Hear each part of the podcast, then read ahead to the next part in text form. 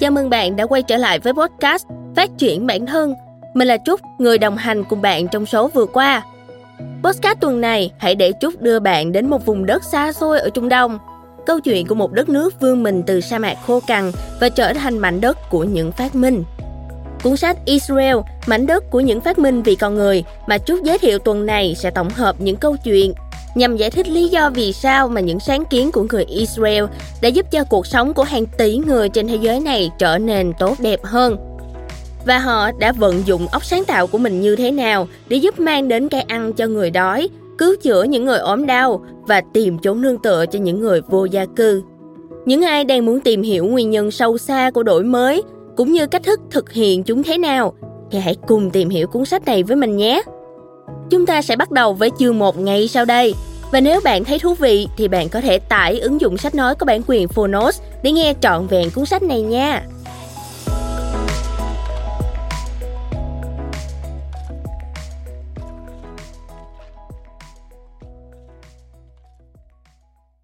Bạn đang nghe từ Phonos.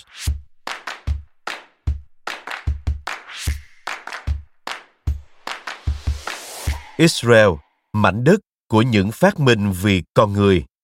Tác giả Avi Zorich Người dịch Hoàng Lan Độc quyền tại Phonos Nhà xuất bản Thế giới Công ty sách Thái Hà Books Tặng Aiden, Oren và Jennifer. Những chương tiếp theo sẽ là của các con.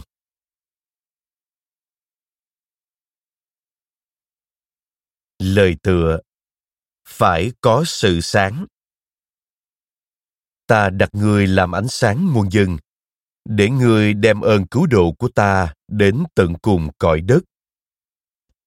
Trích Kinh Thánh Isaiah, chương 49, câu số 6.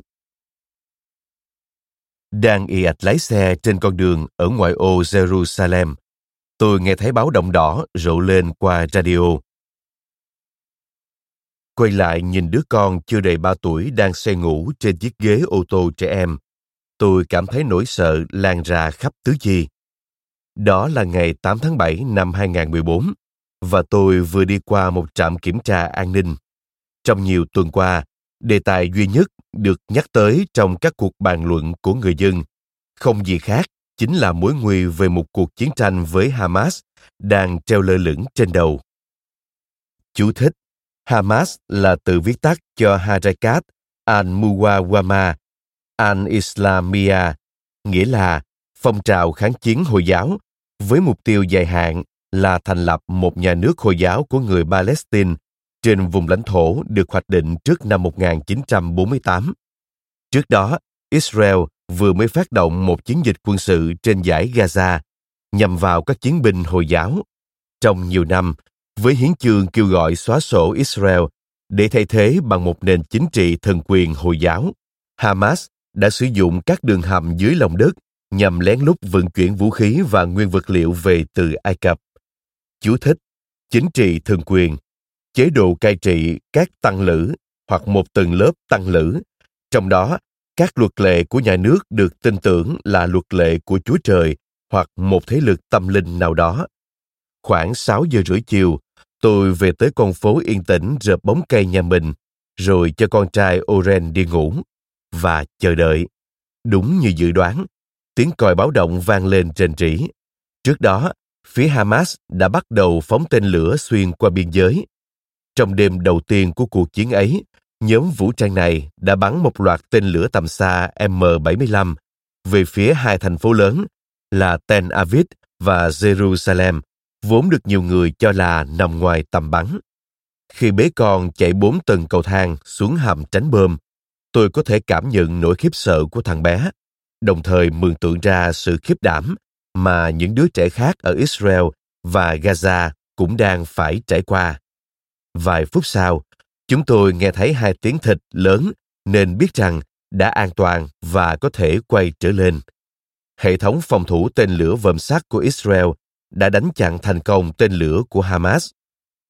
Trong 7 tuần sau đó, kịch bản này lại tiếp diễn nhiều lần và tiếng còi báo động vẫn tiếp tục vang lên trên rỉ. Dẫu nỗi sợ vẫn luôn hiện hữu, nhưng gia đình tôi cũng như toàn thể nhân dân Israel đều cảm thấy thoải mái khi được vòm sắt bảo vệ. Phát minh này khiến tôi rất ấn tượng. Nó đã tránh cho Israel không bị xa vào thảm cảnh giết chóc và hỗn loạn đang nhấn chìm toàn bộ khu vực Trung Đông. Vào thời điểm đó, tổ chức nhà nước Hồi giáo tự xưng đang giành được quyền kiểm soát nhiều giải lãnh thổ lớn ở Iraq và Syria, hãm hiếp và sát hại vô số người ngoại đạo. Chính quyền Assad tàn sát người dân của chính mình bằng những quả bom thùng và vũ khí hóa học. Cùng với đó, hàng triệu người tị nạn ồ ạt tràn qua biên giới và tiến vào các nước Thổ Nhĩ Kỳ, Jordan và Liban. Còn ở Ai Cập, các chiến binh Hồi giáo tiến hành một cuộc nổi dậy đẫm máu trên bán đảo Sinai. Chú thích Basa Hafez al-Assad, đương kim tổng thống của Syria. Hết chú thích. Đó là một thảm cảnh tuyệt vọng. Tôi đã lớn lên với suy nghĩ rằng thế hệ của mình sẽ được nhìn thấy hòa bình ở Trung Đông. Sau khi tốt nghiệp đại học, tôi tiếp tục học về lịch sử Hồi giáo và Ả Rập, rồi chuyển tới sống ở Cairo và chu du khắp vùng Trung Đông với hy vọng sẽ được chứng kiến một sự chuyển biến bền lâu. Thế nhưng, cuộc sống của người dân nơi đây vẫn luôn bị bạo lực quấy nhiễu, tưởng như không có hồi kết. Tuy nhiên, vào mùa hè năm 2014, có một điều khác đã xảy ra. Sau này, tôi được biết rằng vòm sắt không phải là phát kiến cứu sinh duy nhất của Israel và cũng rất tình cờ tôi bắt đầu để tâm tới những sáng kiến khác ở xung quanh mình, vốn đang bồi đắp một thế giới tử tế và ôn hòa hơn sau mỗi biến cố, dù cho đó là một quả tên lửa vùng vụt lao xuống, một tai nạn giao thông, hay một cơn đau tim, gần như ngay lập tức, một người ứng phó khẩn cấp sẽ xuất hiện trên một chiếc xe mô tô cứu thương, được huy động đến nhờ một ứng dụng tương tự như Uber trên điện thoại thông minh. Người làm vườn của tôi ở Jerusalem đã chỉ cho tôi thấy một thiết bị tưới nhỏ giọt đặc biệt mà ông đang sử dụng. Sau này, tôi được biết đó cũng là thiết bị nông dân trên toàn thế giới đang sử dụng để bảo tồn nguồn nước, một trong những tài nguyên quan trọng nhất của chúng ta. Nuôi sống toàn bộ dân số thế giới đang ngày một gia tăng. Một đồng nghiệp của tôi bị chẩn đoán mắc chứng Parkinson và bắt đầu trải qua quá trình kích thích não sâu để chữa trị. Và tôi được biết rằng thiết bị sử dụng để điều trị cho anh là do Imed và Jim Yonis, một cặp vợ chồng người Ả Rập đến từ thành Nazareth thiết kế. Phát kiến của họ đã tạo ra một cuộc cách mạng trong phẫu thuật não thông qua một hệ thống định vị cho phép bác sĩ phẫu thuật có thể chèn thiết bị điện cực vào phần não bị ảnh hưởng một cách chính xác nhằm điều trị tất cả các loại rối loạn về cử động và tâm thần. Những câu chuyện ấy giống như tia hy vọng mong manh xuyên qua màn đêm mà tôi cảm thấy như đang bao phủ toàn bộ khu vực Trung Đông. Tôi muốn kết nối với lĩnh vực đầy cảm hứng này của Israel và tôi bắt đầu thực sự để tâm tìm kiếm những nhà đổi mới xã hội đang nỗ lực giải quyết những thách thức, dù lớn hay nhỏ, nhằm mang đến cuộc sống tốt đẹp hơn cho hàng triệu, nếu không muốn nói là hàng tỷ người trên khắp thế giới giống như đông đảo mọi người tôi cũng biết tới thành tích cải tiến phi thường của israel và đã đọc quốc gia khởi nghiệp startup nation một cuốn sách tuyệt vời về cách thức đạt tới những thành công trong nền kinh tế israel của dan sinor và Sao Singer. Song lúc đó, tôi vẫn chưa nhận thấy rằng tầm ảnh hưởng của tinh thần cải tiến Israel đã vượt ra ngoài biên giới của đất nước này để hướng tới giải quyết một số vấn đề xã hội bức thiết nhất của thế giới. Tôi nhanh chóng hiểu rằng vai trò của Israel còn mang ý nghĩa lớn hơn rất nhiều so với danh hiệu quốc gia khởi nghiệp. Trong công cuộc giải quyết những thách thức lớn nhất của thế giới, đất nước nhỏ bé này lại đóng một vai trò vô cùng to lớn. Tôi chưa từng nghĩ rằng mình sẽ xúc động đến vậy và tôi bắt đầu linh cảm về tiềm năng của một tương lai hoàn toàn khác. Cuối cùng, tôi gặp Yoshi Vadi, một trong những bố già của cuộc cách mạng công nghệ cao trên đất Israel. Vào tháng 6 năm 2015, ông mời tôi tham dự Kindernet, một cuộc ẩn dật được tổ chức hàng năm quy tụ các doanh nhân công nghệ có công tạo ra cầu nối giữa những người do Thái giáo, Kitô giáo Hồi giáo ở Israel và những người Palestine vùng bờ Tây cùng với nhiều người khác. Không biết tại sao tôi đã nhận lời. Bước chân vào khách sạn Saint Gabriel ở Nazareth mang đến cảm giác như bạn đang ở một quán rượu nhỏ trong phim chiến tranh giữa các vì sao vậy. Người ta chơi hockey sack. Chú thích. Một trò gần giống với trò đá cầu ở Việt Nam, nhưng thay cầu bằng một quả bóng vải, bên trong nhồi đậu, gạo hoặc cát. Điều khiển máy bay không người lái và nhảy ra khỏi cửa sổ với chiếc đệm khí lớn đặt sẵn bên dưới để kiểm tra tốc độ rơi của mình. Trong bầu không khí ấy, có gặp Zappa Jahat, ở đây tôi cũng sẽ chẳng lấy làm bất ngờ. Chú thích Zappa Jahat, một nhân vật hư cấu trong phim Chiến tranh giữa các vì sao. Vài ngày sau đó, tôi còn gặp một số bộ óc mang tầm cỡ hàng đầu, không chỉ ở Israel mà còn trên toàn thế giới, đồng thời được tiếp xúc với nhiều phát minh khác của Israel. Những cuộc gặp gỡ ấy đã thôi thúc tôi tìm hiểu sâu thêm nữa, nhằm khám phá ra nguyên nhân cốt lõi vì sao lại có nhiều sự đổi mới đang diễn ra trong xã hội Israel đến vậy. Vậy là tôi bắt đầu chu du khắp đất nước. Những cuộc gặp với các doanh nhân diễn ra trong mọi tình huống, tại văn phòng làm việc, trên ghế đá công viên và đôi lúc thậm chí cả ở nhà của họ. Tôi ngồi trong phòng khách nhà Michel Rivel, nghe ông kể về phương cách lạ thường mà ông đã sử dụng để tạo ra Rebif, một trong những thuốc chữa bệnh đa sơ cứng hàng đầu, bằng cách thí nghiệm với bao quy đầu của trẻ sơ sinh. Tôi đã cùng ăn pizza với Bernard Banatan, người phát triển loại băng cứu thương khẩn cấp Emergency Bandage, một sản phẩm cứu sinh độc nhất vô nhị, có khả năng ngay lập tức kiểm soát sự chảy máu ồ ạt và ngăn ngừa viêm nhiễm trong những trường hợp chấn thương. Tôi đi tới vùng phía bắc Israel để gặp Amit Goffer, người đã tạo ra một bộ khung xương trợ lực cho phép những người bị liệt hai chân có thể bước đi.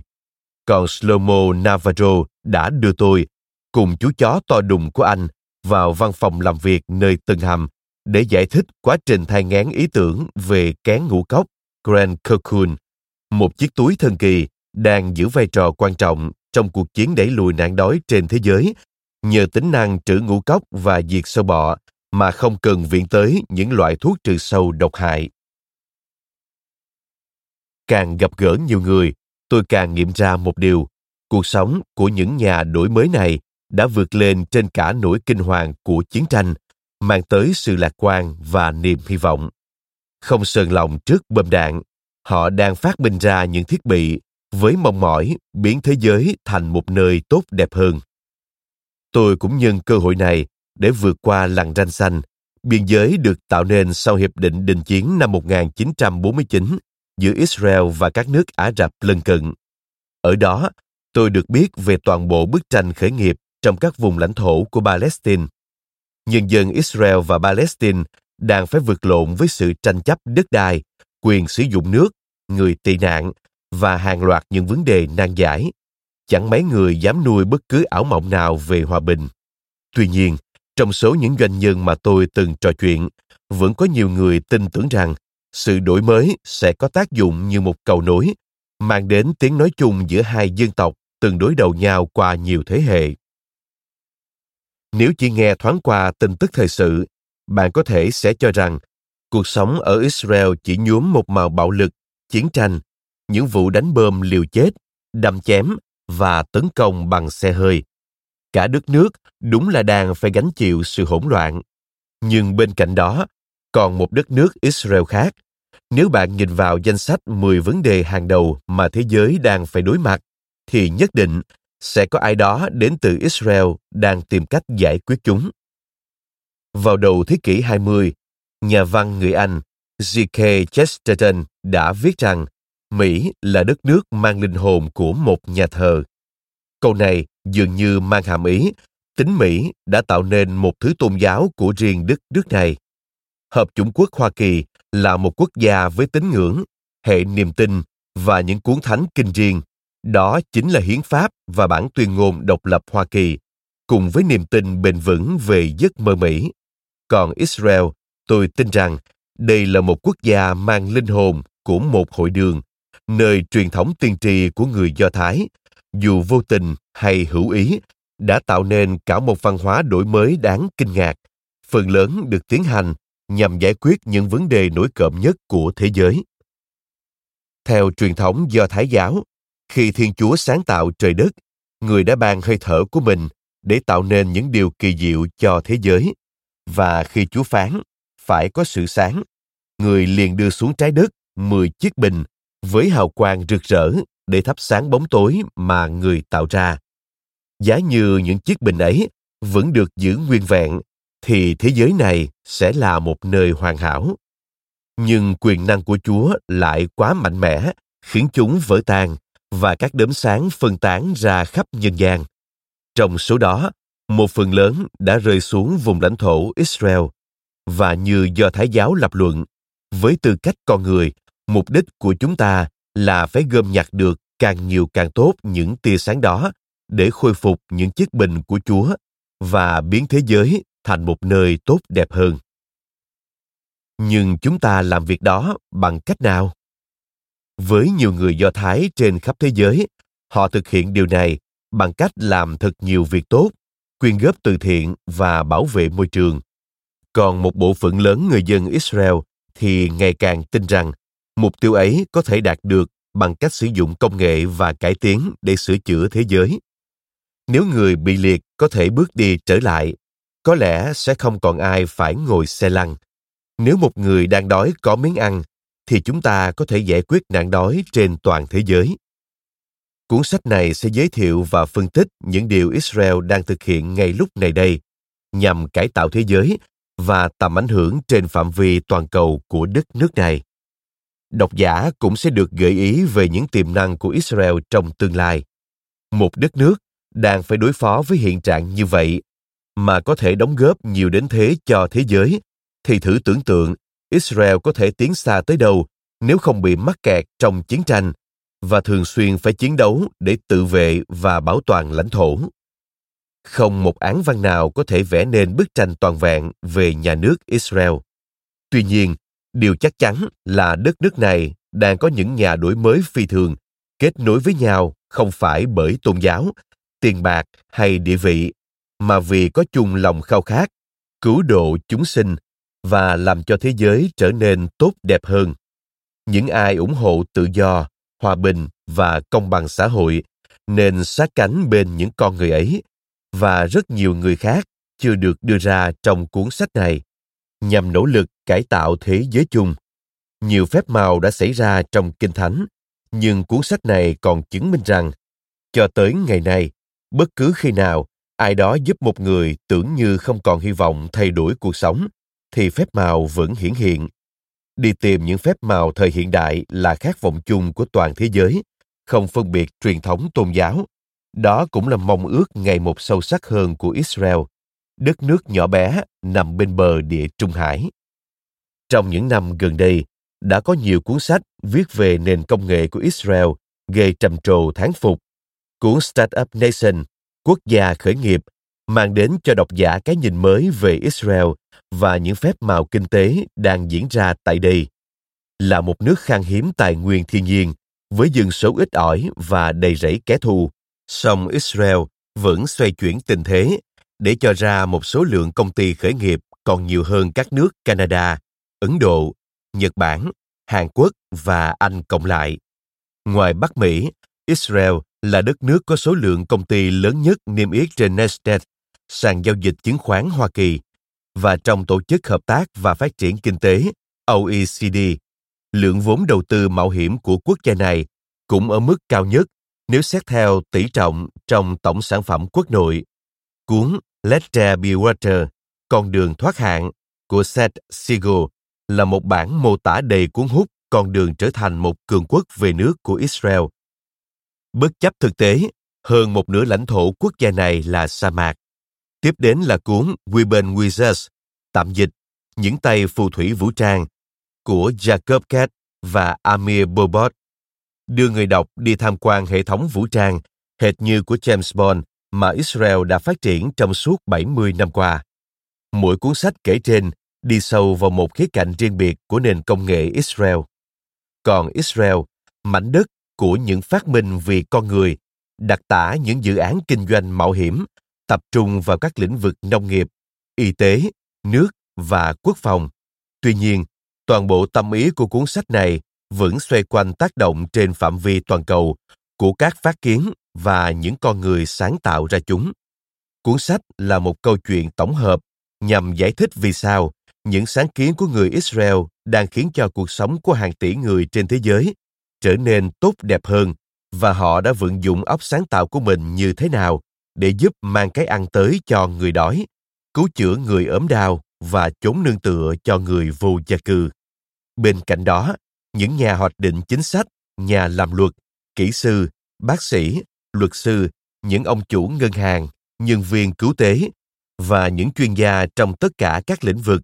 Trong quá trình tìm kiếm giải pháp cho những thách thức, dù lớn hay nhỏ, tất cả đều nên suy ngẫm về israel. Họ hoặc sẽ tìm ra được những câu trả lời đang sẵn có, hoặc tự mình sáng tạo ra giải pháp mới. Một điều cũng rất quan trọng là khi các quốc gia trên khắp thế giới cố gắng giải mã công thức nước sốt bí mật làm nên sự cải tiến của Israel để áp dụng cho nhân dân và nền kinh tế của nước mình. Họ nên lấy những tinh túy trong văn hóa Israel làm nền tảng. Israel, mảnh đất của những phát minh vì con người, là một câu chuyện kể về những con người Israel đã lựa chọn hy vọng và cứu rỗi, vượt lên trên cái chết và sự hủy diệt. Giữa một khu vực đang chìm trong bóng tối, họ chính là ánh sáng.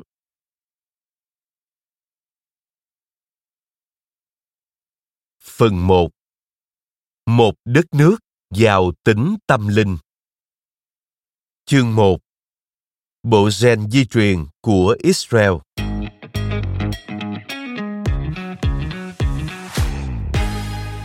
Nếu tôi không sống vì bản thân mình, thì ai sẽ sống cho tôi đây? Nhưng nếu chỉ sống cho riêng mình, thì tôi là ai chứ? Và nếu tôi không hành động ngay bây giờ, thì còn đợi đến khi nào nữa?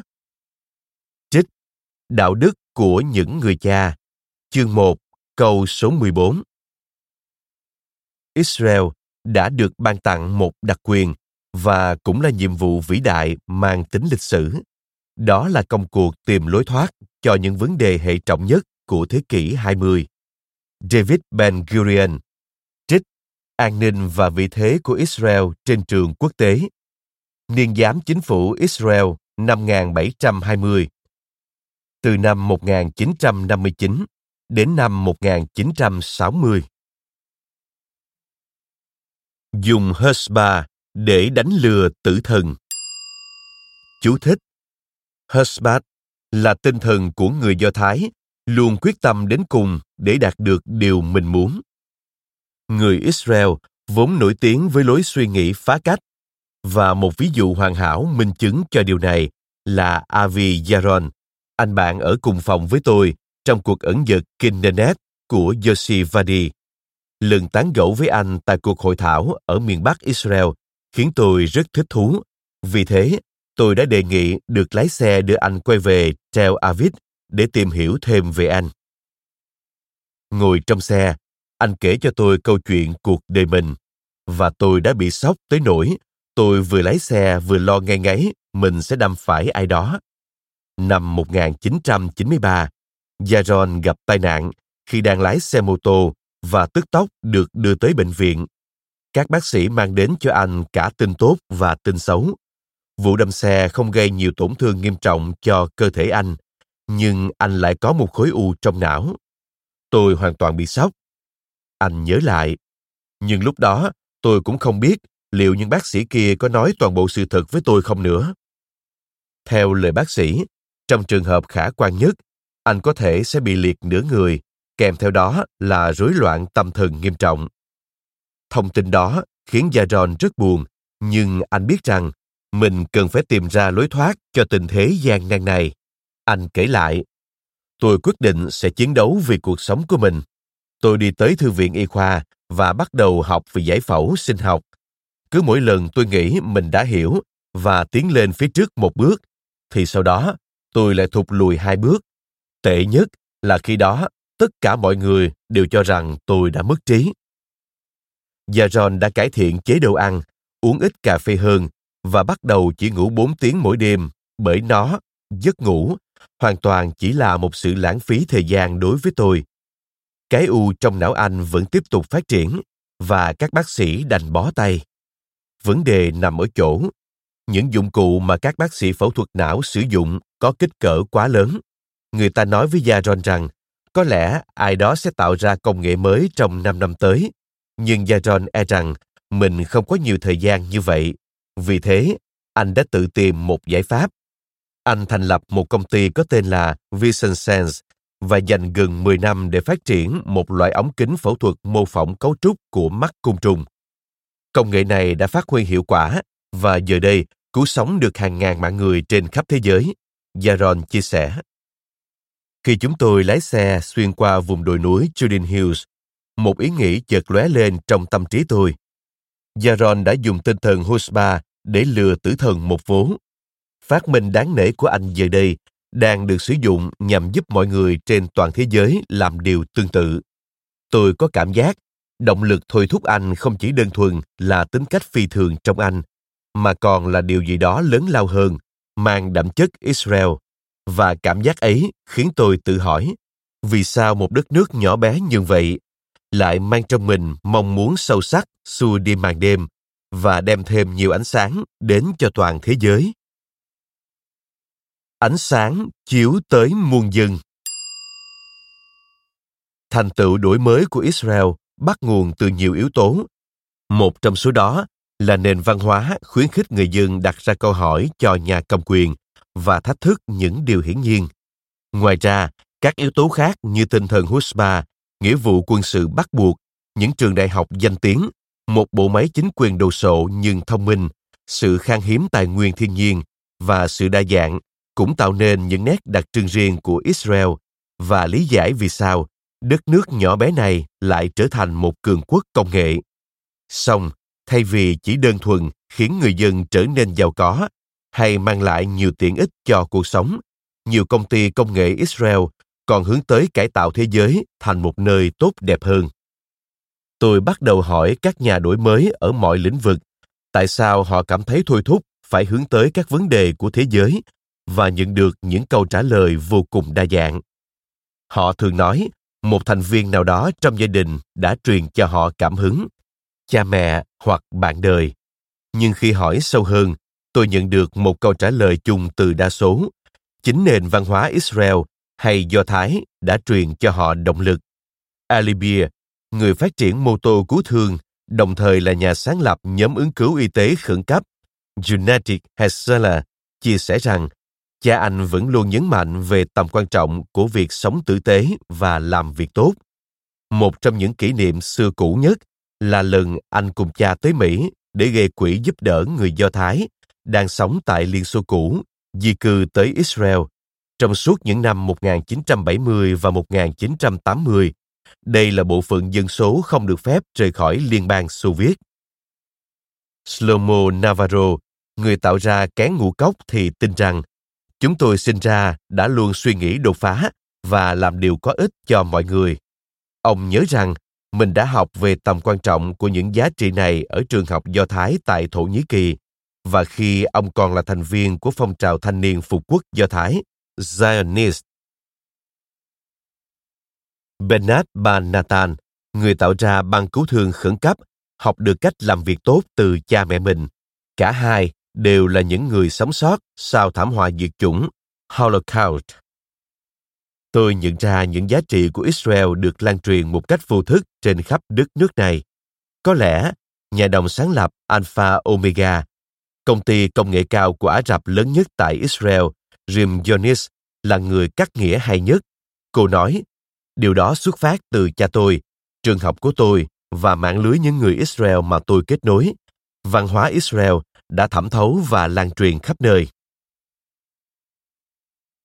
Giống như nền đạo đức tinh lành, nhưng dành cho dân Do Thái. Từ thời Trung Cổ, hay thậm chí xa xưa hơn, lời cầu nguyện Elainer được người Do Thái đọc ba lần mỗi ngày. Elainer đề cập tới nhiều vấn đề, một trong số đó là hãy đóng góp vào công cuộc phục hồi thế giới. chúng tôi tin rằng mình là cộng sự của Chúa, chia sẻ với người sứ mệnh lan truyền đạo đức và công bằng đi khắp thế gian. Sách Mishnah kinh điển tập hợp những lời dạy của các giáo sĩ được hệ thống hóa vào khoảng thế kỷ 2 sau công nguyên, có 10 lần nhắc tới tinh thần Tikkun Olam. Chú thích, hàn gắn và phục hồi thế giới. Cuốn sách cũng ra lệnh tăng cường bảo vệ cho những người có nguy cơ phải chịu thiệt thòi vì mục tiêu cải tạo thế giới. Còn ngôn sứ Isaiah đã kêu gọi người Do Thái hãy hành động như thể họ là ánh sáng chiếu tới muôn dân. Kinh Thánh Isaiah, chương 42, câu thứ 6. Thông điệp giúp đỡ mọi người của dân Do Thái được thể hiện mạnh mẽ trong cuốn Berkey Avot, tạm dịch Đạo đức của những người cha. Một bộ sách biên soạn những lời dạy về đạo đức được các giáo sĩ tập hợp vào khoảng thế kỷ 2 và 3 sau công nguyên. Hai trong số những câu cách ngôn nổi tiếng nhất trong cuốn sách là lời dạy của giáo sĩ Traphon. Nhiệm vụ này không đặt lên vai người, nhưng người cũng không thể điềm nhiên rũ bỏ nó. Và một loạt câu hỏi của giáo sĩ Hillel. Nếu tôi không sống vì bản thân mình, thì ai sẽ sống cho tôi đây? Nhưng nếu chỉ sống cho riêng mình, thì tôi là ai chứ? Và nếu tôi không hành động ngay bây giờ, thì còn đợi đến khi nào nữa? Và có lẽ, trọng tâm của mọi lời giảng dạy trong văn hóa Do Thái đều là nâng tầm những thứ trần tục và làm cho chúng trở nên thánh thiện. Trước khi ăn hoặc đi tắm, và bất kể trong dịp vui hay buồn, những người sùng đạo đều sẽ đọc kinh cầu nguyện ca ngợi Thiên Chúa và những tạo vật muôn màu muôn vẻ của người. Ngay sau ngày Sa-bát, người Do Thái sẽ thắp nến và ca tụng đứng tối cao của vũ trụ vì đã tách biệt những điều linh thiêng và trần tục, bóng tối và ánh sáng.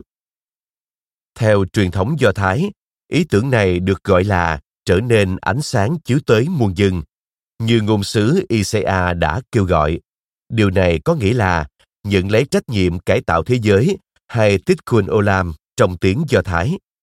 David Rosen, một giáo sĩ thành Jerusalem, nguyên trưởng giáo sĩ của Ireland, đồng thời là giám đốc phụ trách quan hệ liên tôn giáo quốc tế của Ủy ban Do Thái Hoa Kỳ khẳng định tinh thần tích quân Olam là trung tâm của ý thức hệ Do Thái. Đây là điều không cần bàn cãi. Một trong những triết gia Do Thái có tầm ảnh hưởng nhất, giáo sĩ Moses Ben Maimon, thường được biết đến với tên gọi Maimonides hoặc Jambem, đã chia việc làm từ thiện thành 8 cấp bậc. Một trong những cấp cao nhất là trao tặng ẩn danh, còn cấp thấp nhất là cho đi một cách miễn cưỡng. Tương tự như vậy, động lực thúc đẩy những nhà đổi mới Israel được mô tả trong cuốn sách này cũng có nhiều cấp độ. Một số khởi nghiệp để kiếm tiền, số khác lại lấy từ thiện làm mục đích chính. Nhưng dù với mục đích gì thì trên thực tế, thông qua những tác động to lớn mà họ đã tạo ra cho cuộc sống của vô số người, tất cả họ đều đã làm từ thiện. Và theo lời giải thích của Yoshi Vadi, khi chúng tôi cùng ngồi ngắm Đại Tây Dương trên bờ biển vùng Hamptons, cho dù Israel hẳn nhiên chưa phải một đất nước gồm toàn thánh nhân và những người làm điều thiện, song nền văn hóa Do Thái đã sản sinh ra một đất nước của những con người luôn hướng tới một lẽ sống cao cả hơn. Những lời dạy tôn giáo cũng đã truyền cảm hứng cho các nhà lập quốc Israel. Trong số họ, người đóng vai trò quan trọng nhất là David Ben-Gurion, thủ tướng đầu tiên của Israel. Trong bản tuyên ngôn độc lập của nhà nước Israel vào năm 1948, ông nói, với tất cả các nước lân cận và người dân nơi đó, chúng ta trao cho họ bàn tay của hòa bình và tình láng giềng thân thiện, đồng thời kêu gọi họ cùng thiết lập một cam kết hợp tác và giúp đỡ song phương. Trong đó, người dân Do Thái có đầy đủ quyền độc lập tự chủ, được định cư trên lãnh thổ riêng. Nhà nước Israel sẵn lòng đảm nhận phần trách nhiệm của mình trong nỗ lực chung vì sự tiến bộ của toàn khu vực Trung Đông. Và quốc huy của Israel là Menorah, chiếc chân đèn bảy nhánh trong Kinh Thánh, cũng là biểu tượng cho niềm khao khát được thực thi vai trò nguồn ánh sáng. Lời của vị cha già dân tộc ngày nay đối với nhiều người nghe có vẻ thật mỉa mai hoặc nhạo báng khi nó được đặt trong bối cảnh cuộc chiến tranh ác liệt diễn ra sau đó và cả nạn bạo lực cho tới nay vẫn còn tiếp diễn ở Israel, bờ Tây và giải Gaza. Thế nhưng, Ben Gurion đã nói những lời ấy bằng tấm lòng chân thành, và đó cũng chính là một phần tâm nguyện của người Do Thái từ bao đời nay. Trước đó năm thập kỷ, vào năm 1896, nhà sáng lập chủ nghĩa phục quốc Do Thái hiện đại, Theodore Herzl cũng từng đề cập tới ý tưởng này khi ông vẽ ra viễn cảnh về một đất nước Do Thái hiện đại. Nội dung cơ bản trong luận án của ông The Sudan State, nhà nước Do Thái, bao gồm cả sự phấn đấu hết mình của những người theo chủ nghĩa phục quốc Do Thái vì sự thay đổi xã hội. Ông viết, trong mọi nỗ lực của chúng ta trên đất nước của người Do Thái, vì lợi ích của dân tộc mình đều phải có phần đóng góp to lớn và hữu ích cho cuộc sống tốt đẹp của toàn nhân loại. Vài năm sau, trong Art Newland, một cuốn tiểu thuyết mang đậm chất xã hội không tưởng, đã trở thành tài liệu nền tảng cho tư tưởng chính trị hiện đại của chủ nghĩa phục quốc Do Thái. Herzl cũng nhắc lại cảm nghĩ này. Một khi đã chứng kiến dân tộc Do Thái của tôi được cứu chuộc, tôi ước giá như mình cũng được góp sức vào công cuộc cứu rỗi những người dân châu Phi. 70 năm sau khi được thành lập, Israel đã phải đối mặt với không biết bao nhiêu thử thách. Thập kỷ nào cũng có chiến tranh, phải chịu sự cô lập cả về ngoại giao và kinh tế, và dân số phình to do chính sách mở cửa đón nhận hàng triệu người từ khắp nơi trên thế giới. Trong thời gian đó, Israel còn phải hứng chịu những lời chỉ trích nặng nề, đặc biệt trong vấn đề đối xử với những người Ả Rập gốc Palestine. Nhưng bất chấp tất cả những khiếm khuyết đó, đất nước non trẻ này vẫn sẽ tiếp tục thực thi một đường lối lãnh đạo với sức lan tỏa vượt ra ngoài biên giới hạn hẹp của mình trên tất cả các mặt, chính trị, kinh tế và đạo đức. Đối với cộng đồng người do thái, cải tạo thế giới vẫn luôn đồng nghĩa với làm việc thiện, bảo vệ môi trường và tham gia các hoạt động xã hội. Ý niệm đạo đức làm việc của đạo tinh lành ở các thuộc địa mỹ trước đây giờ đã thấm nhuần vào nền văn hóa hoa kỳ cũng hệt như vậy, các lời dạy và tầm nhìn của những nhà lập quốc Israel và của cả những vị tổ tiên trong lịch sử đã gây ảnh hưởng sâu đậm đối với xã hội đa sắc tộc của đất nước này. Với những người Israel được đặc tả trong cuốn sách này, bao gồm các bác sĩ, nhà khoa học, nhà nông học, nhà thực vật học và các kỹ sư với nhiều tín ngưỡng khác nhau do Thái giáo, Kỳ tô giáo và Hồi giáo cải tạo thế giới đã trở thành một mục tiêu mang tính quyết định và công cuộc biến thế giới thành một nơi tốt đẹp hơn của Israel cũng tự như một bước mosaic, trong đó mỗi sáng kiến của mỗi người tại mỗi thời điểm là một miếng ghép tạo nên bức tranh tổng thể hài hòa. Chú thích Mosaic còn được gọi là ghép mảnh hoặc khảm là một hình thức nghệ thuật trang trí tạo ra hình ảnh từ tập hợp vô số những mảnh ghép nhỏ. Cảm ơn bạn đã lắng nghe podcast Phát triển bản thân. Hãy tải ngay ứng dụng Phonos để nghe trọn vẹn sách nói của kỳ này nhé. Hẹn gặp lại các bạn ở tập sau.